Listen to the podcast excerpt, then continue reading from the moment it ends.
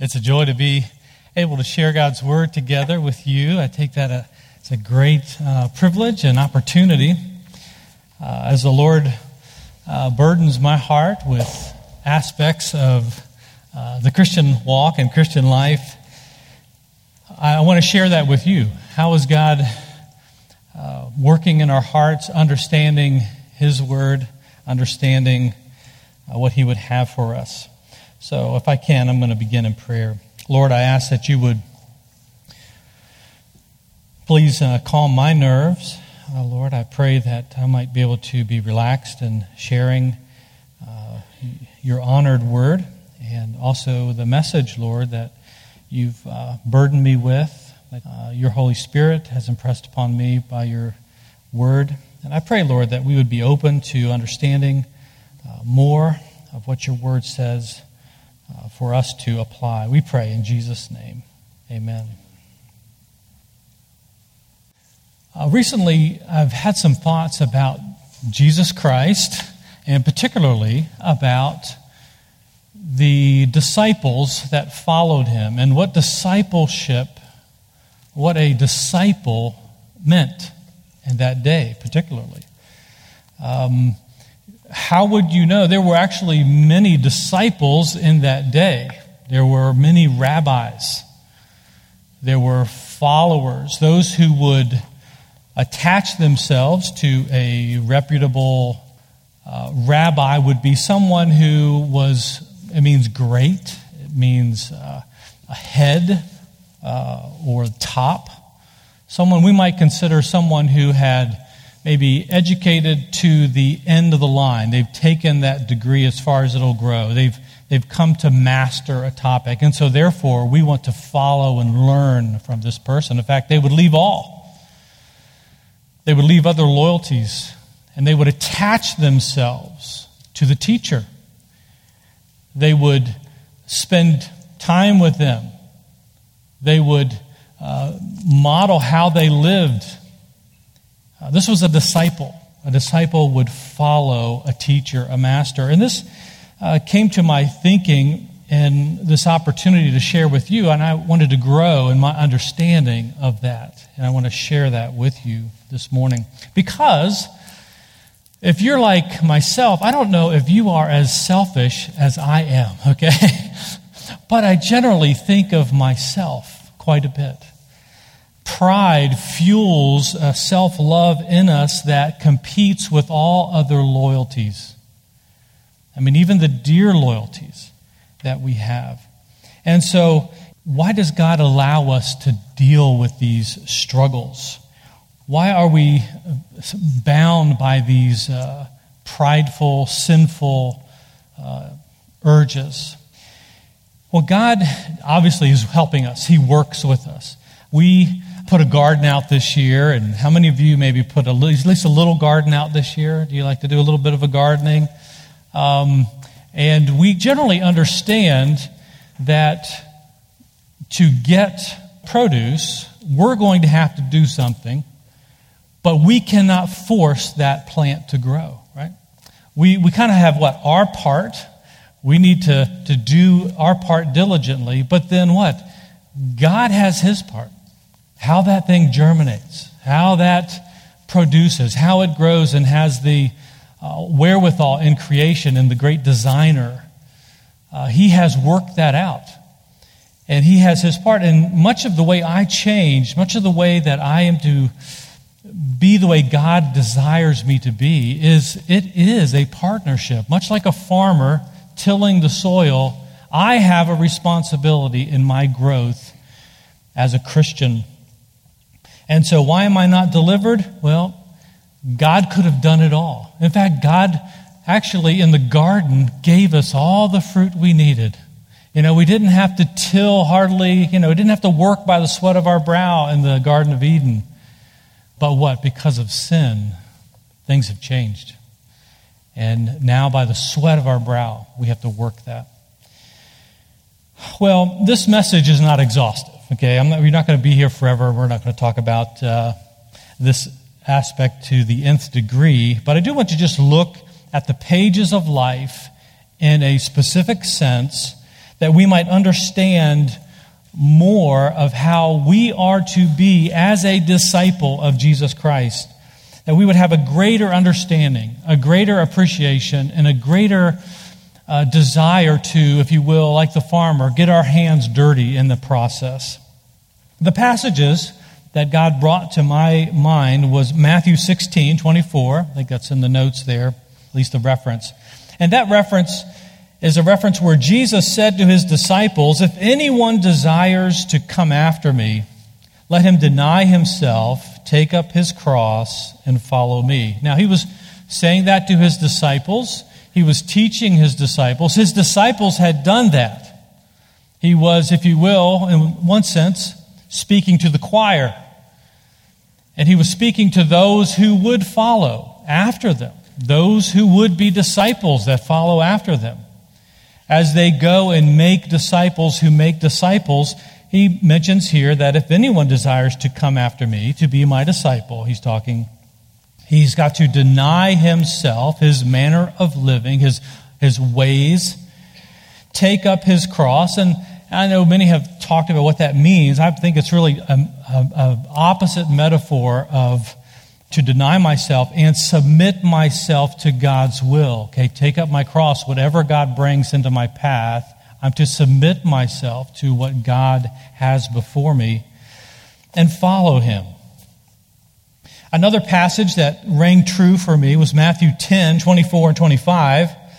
Again, uh, Jesus is talking about disciples here. He says, A disciple is not above his teacher, nor a servant above his master. It is enough for a disciple that he be like his teacher, and a servant like his master. He puts these two very close together a disciple with a teacher, a servant with a master. In fact, Jesus will say over and over again in Scripture that we are to be, if we're to be great, we're to be a servant.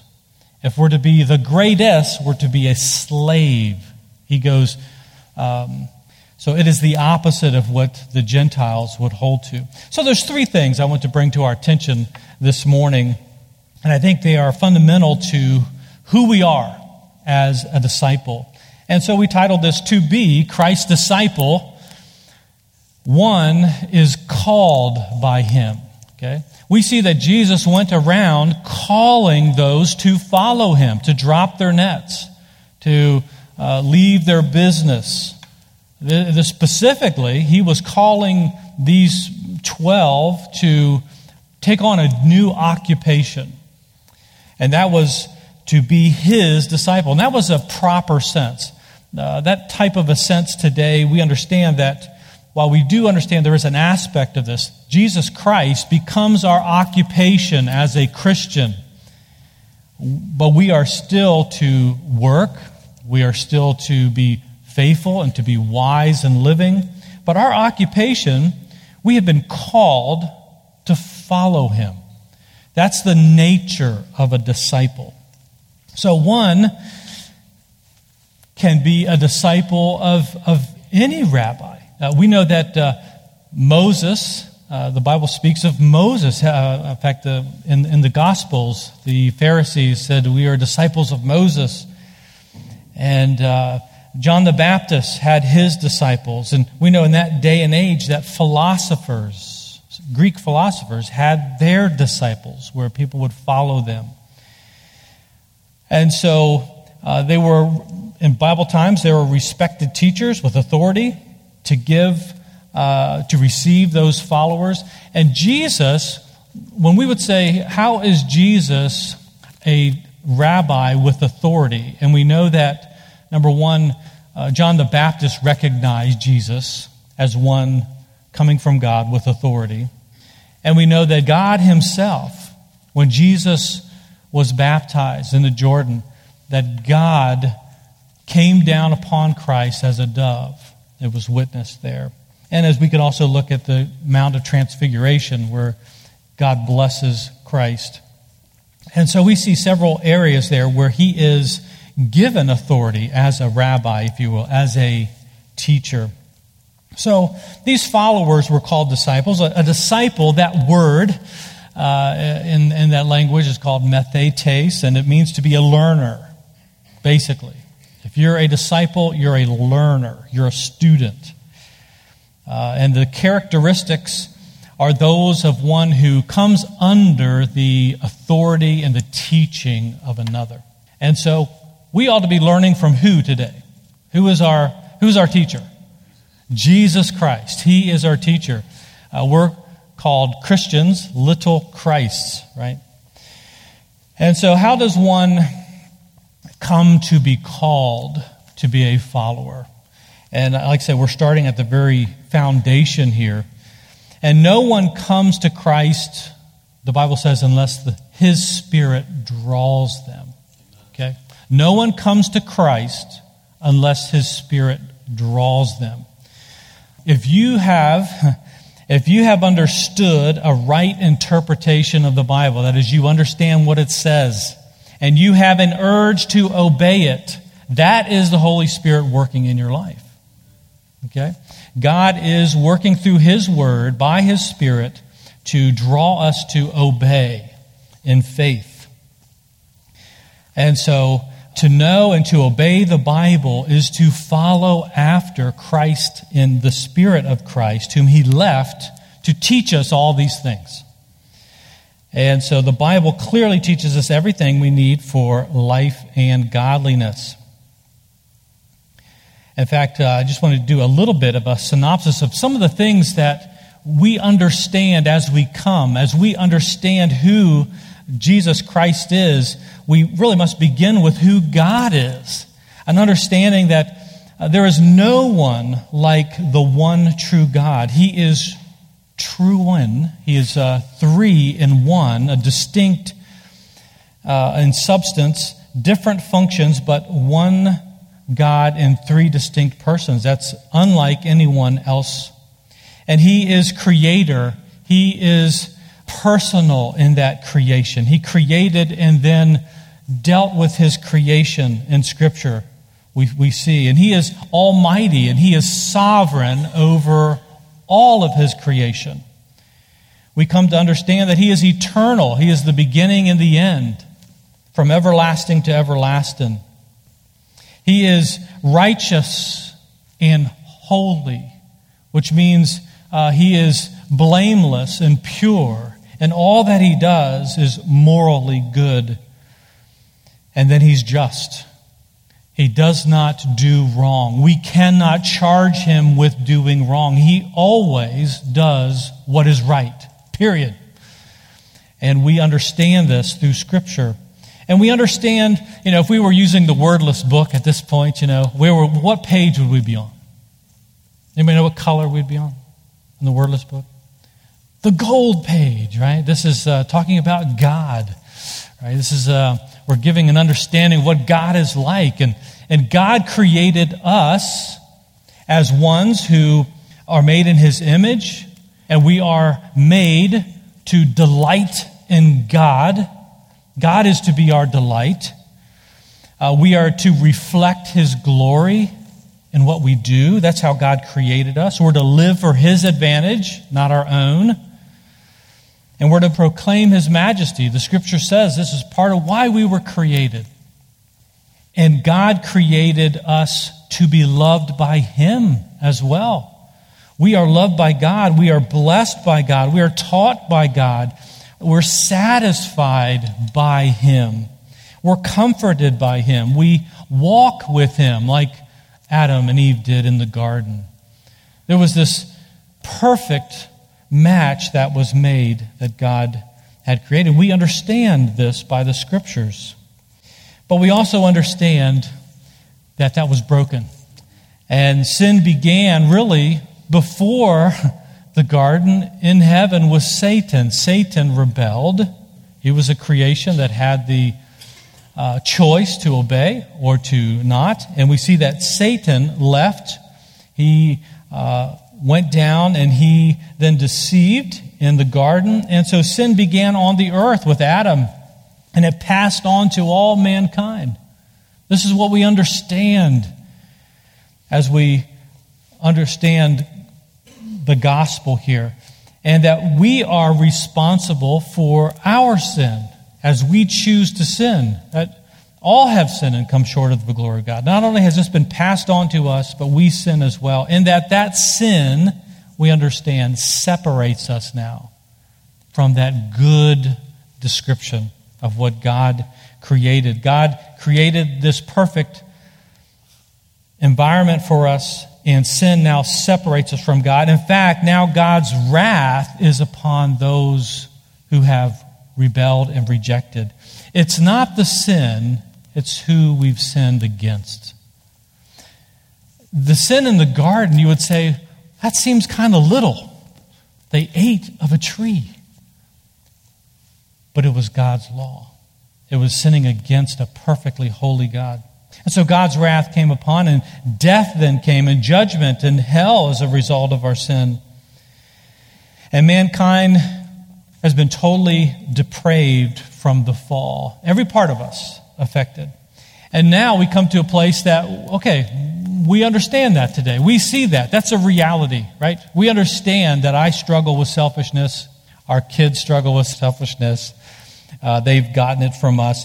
And so, what's the remedy? And so, the remedy comes, we seek to do it our way. That's the, the method of us today. We do it our way. In fact, we're hopeless. Uh, we cannot, by our own nature, be right with God. We cannot work for it. There's nothing we can do to work off that debt, that wage, the Bible says. And by, we can't do it by being born into a Christian nation. It's not our heritage. It's not our family. No matter how good mom and dad are, there is no such thing as a second generation Christian. There's only first generation Christians. And uh, so our debt is insurmountable. And really, there's no hope if we don't go to the hopeful, inspired Scripture. And so now we have to understand something more about God that relates to our sinfulness. And that is that the Bible describes God as merciful, merciful, and compassionate. So much so, what? He so loved that he gave, gave Jesus Christ, his own son. God is all wise and he has orchestrated a solution to our sin problem. And his graciousness comes to us in two different ways. One is common. Everyone here hopefully enjoys the rain and the sunshine and, and all that we understand that we enjoy. That's God's common goodness. We can we have technology today. You know, we most of us have phones and we would say, man, that's good. That's good to have some of these things that we might enjoy, a car out there. We have some creature comforts right here. How many of you are glad for cushion on your seats right now? You know, we're all thankful for these common goodnesses that God has, has allowed, but it doesn't help with our separation from Him. And so we have that saving grace that God provides. And so, because we need that, because He is angry, God hates sin. I don't think we understand it. Sometimes, you know, we might say, you know, this is just a little thing. You know, it's maybe the taxes, maybe it's the speed limit, maybe, you know, these are just really little, really little things. But we don't understand. It's not our perspective on these things, it's God's perspective on these things. God hates sin. Eating of a piece of fruit that God said not to eat of caused all of this. And so I have to think here what does God think about wrongdoing? What displeases him? What do I think that God thinks about that? So God provided. We were understanding this that God sent the God man, Jesus Christ. Jesus' life, one, he lived it 100% righteous on our behalf. His death for all those who believe on him, the Bible says, will make all those who believe on him righteous. His righteousness on their account. Our unrighteousness put on his account and being bore on the tree. We see this through the scripture. God the Father is satisfied with that death of his son by raising him up on the third day. And so Jesus' resurrection gives us the power over death and, and hope to come. God offers reconciliation. God declares a believer to be right because of what Jesus did. This is what we understand. This is what we believe as we come to be a follower, a disciple of Christ. God offers this forgiveness of sin, and He offers heaven to believers only in Jesus Christ. Only in Jesus Christ. And so God seeks now worshipers, people for Himself, through His Son. He's funneling His grace, saving grace through His Son. And so uh, what does that mean here? We know that to understand, to be called to be a disciple, is we do have to understand. We do have to have this knowledge of the gospel that it exists, that this is what it is, and that Jesus is the object of that salvation. There isn't a, uh, we call that confession. We confess that this is true. We confess, we agree with God about this, and we receive it. To all those who receive him, become the children of God. And so there's a, agreement that has to be there, and there's a personal transfer of reliance that I now am not going to rely on myself, but I will rely on what Jesus Christ has done.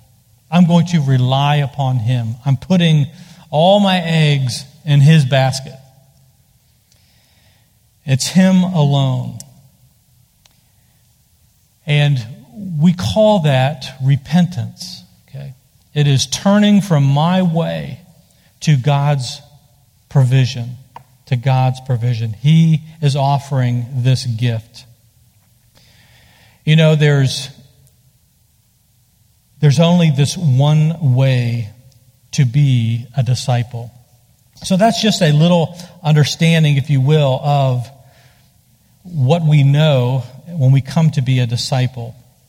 And so Christ has the authority to call his disciples. Christ does. He says, uh, All those who God has given me, I will not lose. He keeps them. And those who God has given to him as disciples that have come through this provision of the gospel are Christ's. Christ's. And so Christ calls uh, those who are sinners from all walks of life. You know what? I would venture to say that we have all kinds of sinners in this room, okay? From all kinds of walks of life. And the only thing that qualifies us to be a disciple of Christ is Jesus Christ. He qualifies us to be his follower. So the Spirit's authority uh, is there. And so now let me just ask you here as we think about this have you responded to Christ's call to be a disciple? Have you responded to that? You know, you could pray even now. You could pray even now that you understand that your sin separates you from God. You could pray even now that you stand condemned before God. You understand that that sin is there and that you're unable to help yourself. You're unable to save yourself. And that you will receive God's free gift of salvation through Jesus Christ, through belief on Him who took my bad and gave me His good record. And we can be thankful. We can pray in thanksgiving to God for forgiving us and for, and for giving us Jesus' good record. We now can identify, we can identify with Jesus Christ when somebody, I don't know if, if we realize this, this is part of the gospel, that we become bought with a price. We are now, I pray, and thank God for salvation, but I also acknowledge that I'm owned by Him. He is now my master. I serve him. He is my teacher. I am a disciple. I am a learner. I am a servant of him. You know, that doesn't change. I pray that all of you have come to that place at one time where you've prayed that, you've acknowledged that, you've cast all on the Lord Jesus Christ and received this. But this is something I have to face every day that I am unworthy in my own flesh, that I must continue based on what Christ has provided. I am indebted to Him for all of life. So, as a disciple, am I called? Secondly, to be Christ's disciple, this is, this is going to be real profound here. One follows him. Okay? One follows him. And I'm going to say, I'm going to add a little bit of a caveat here. What do we mean by following Christ? Another term that the Bible often uses is communing with. Communing with, or to follow him. You know, Christ's disciples spent time with him. They were with him. How did they know they were Christ's disciples? Because they were with him. They were identified with him. What does it mean to commune with Christ? What do you think it means to commune with Christ? Well, we know that in the beginning was the Word, and the Word was with God, and the Word was God. We know that God's Spirit breathed this book. And so, to, if you want to know and to follow who Jesus Christ is, you probably need to dive into this book. Okay? Understand it, read it. Uh, Jesus says it's not just enough to actually hear it or just to read it, even. He says the fool hears it and walks away. The wise person hears it and does it puts it into practice, obeys it. And that's really part of the key. Do I spend time reading, thinking deeply? I'm not talking about you have to read this, you know, uh, through in a month or whatever. Uh, take it, meditate on it, let it become part of your thinking. We will change, excuse me, we will change to become more like Christ to the degree that God's word is permeating our thinking. Okay? We will not change any other way. And so, how am I applying what Jesus says? So, communing would be also praying, uh, confessing, or agreeing with God about my life, even about sin. You know, as we as we see the devastating effects of sin with our brothers and sisters or even our neighbors, we confess with God how bad sin is. God hates sin, and I hate sin, and I hate the effects of sin. And we can be communing with God, even lamenting the sin that we see and the effects of sin. And we certainly go to God when we pray by asking Him and worshiping Him. And so we grow this way. But Christ's disciples also express allegiance to him by following him. So as I follow him, I am expressing my loyalty to him. Jesus' disciples gave Christ first claim, first priority in their life. Okay? How many of us are giving Christ first claim on our day, on our agenda?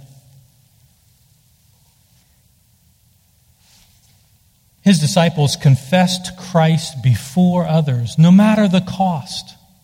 They were known as the disciples because they would stand up for what Christ taught, and they professed it.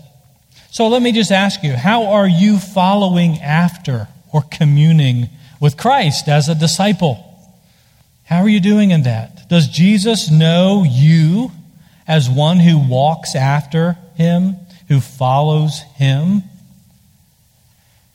You know, we can pray to Him right now and confess our failure. You know, I don't know of anybody who thinks that they do this well. Okay? I think we all would agree that we need to follow after and commune with Christ more. we don't have this locked up.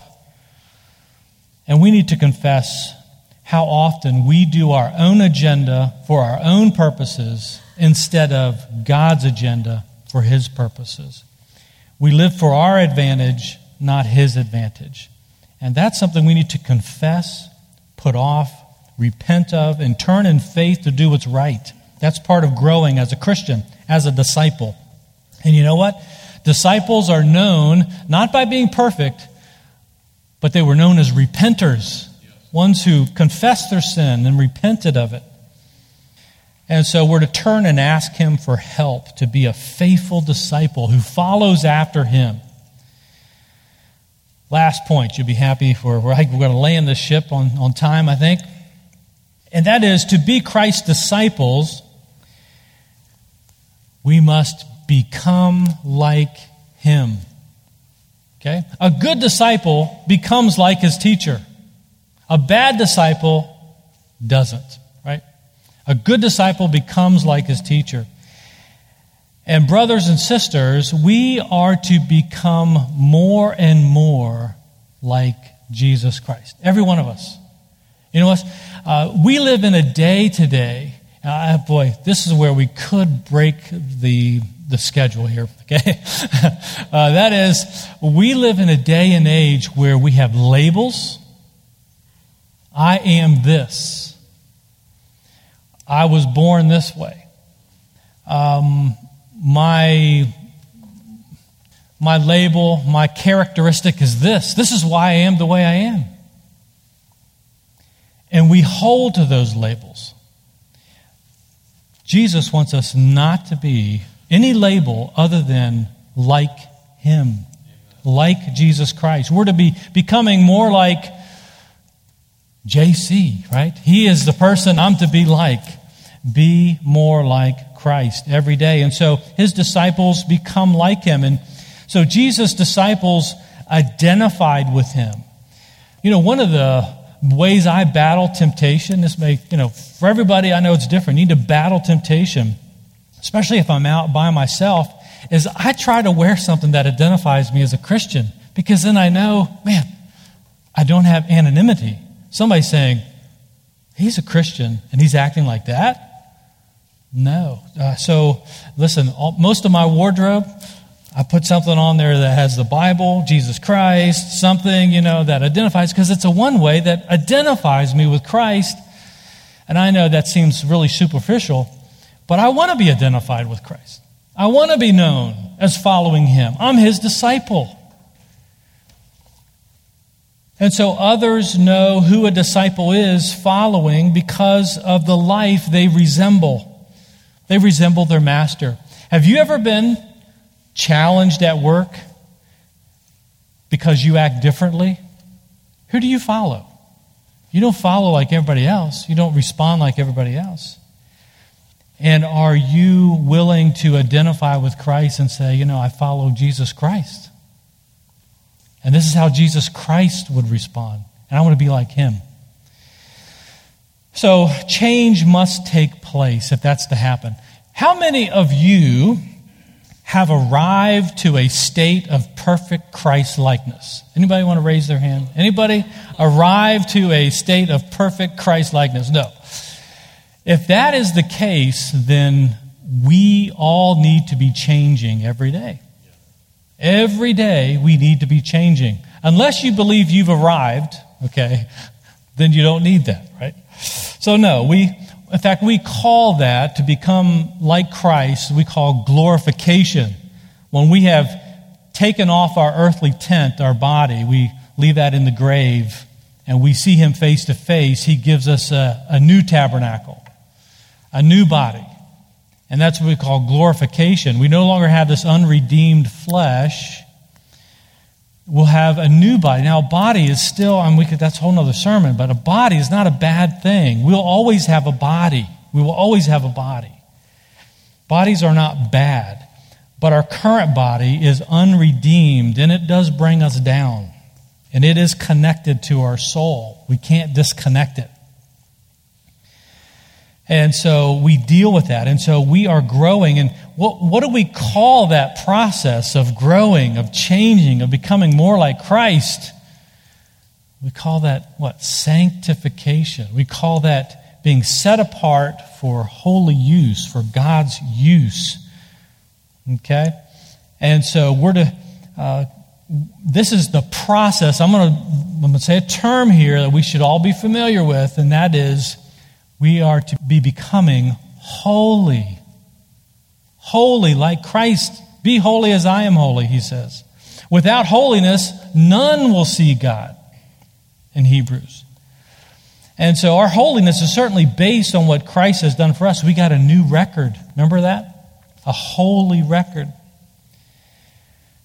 But God is committed to crafting his disciples to be holy like Christ. God is committed to that. Are you committed to that? Okay.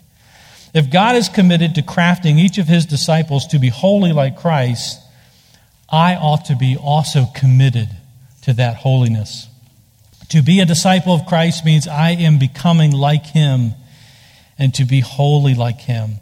Christ's conduct and manner of life are copied by his disciples. So I just want to use one quick example, and that was uh, when in, in Luke 11, 1 through 4, Luke 11, 1 through 4, Jesus' disciples were trying to model after Jesus. And uh, it came to pass as, as Jesus was praying in a certain place, when he ceased praying that one of his disciples said to Jesus, they were watching Jesus pray, their teacher. And he stopped praying, and his disciples said to him, Lord, teach us to pray. Also, John also taught his disciples. So they were saying, John teaches his disciples. Would you teach us this? And we know this prayer, right? He says, when you pray, say, Our Father in heaven, hallowed be your name. Your kingdom come, your will be done on earth as it is in heaven. This is a desire to, to live. Uh, you know, God is holy. Want your will to be done here on earth as it is in heaven. Give us today, it's a dependence on Him, our give us day by day our daily bread. Forgive us our sins. Jesus is teaching his disciples to go to God for forgiveness, even though we have a good record. We're to still identify and repent of remaining sin in our life. Forgive us our sins, for we also forgive everyone who is indebted to us. Do not lead us into temptation, but deliver us from the evil one. What a pattern of prayer for our for disciples that are following Christ. How are we going to become more like Christ? Should we say every day, Lord, teach me how to live today? Lord, teach me how to respond to this that's on my agenda in a way that Jesus would respond in that way. Because Jesus' disciples become more and more like him every day. They're changing every day. Is that your prayer? Pray for me as I pray for you that we would all become more like Christ. Lord God, I pray that today we might understand more fully your desire for us. Lord, we live in a world, you know, that is a distraction from this process. That the evil one is seeking to distract us, to deter us, to defeat us, to deceive us. But Lord, you bring us back by your word to show us that you provide the sunshine, you provide the rain, you provide the seed, you provide all that is needed, but we have to enter into that process. Like the farmer, Lord. I pray that we might roll up our sleeves, that we might be committed to changing to become more like Jesus Christ today in whatever you bring before us. And Lord, you may have been speaking to someone this morning, and I pray that if they have never put their faith in the Lord Jesus Christ and received his free gift of salvation, to have his good record on their behalf, to be, become a follower of Jesus Christ, that they would do that this morning, coming to you in prayer, receiving that. And Lord, I pray also that believers that are here would even now be praying, Lord, make me like you. Please make me like you. In Jesus' name, amen.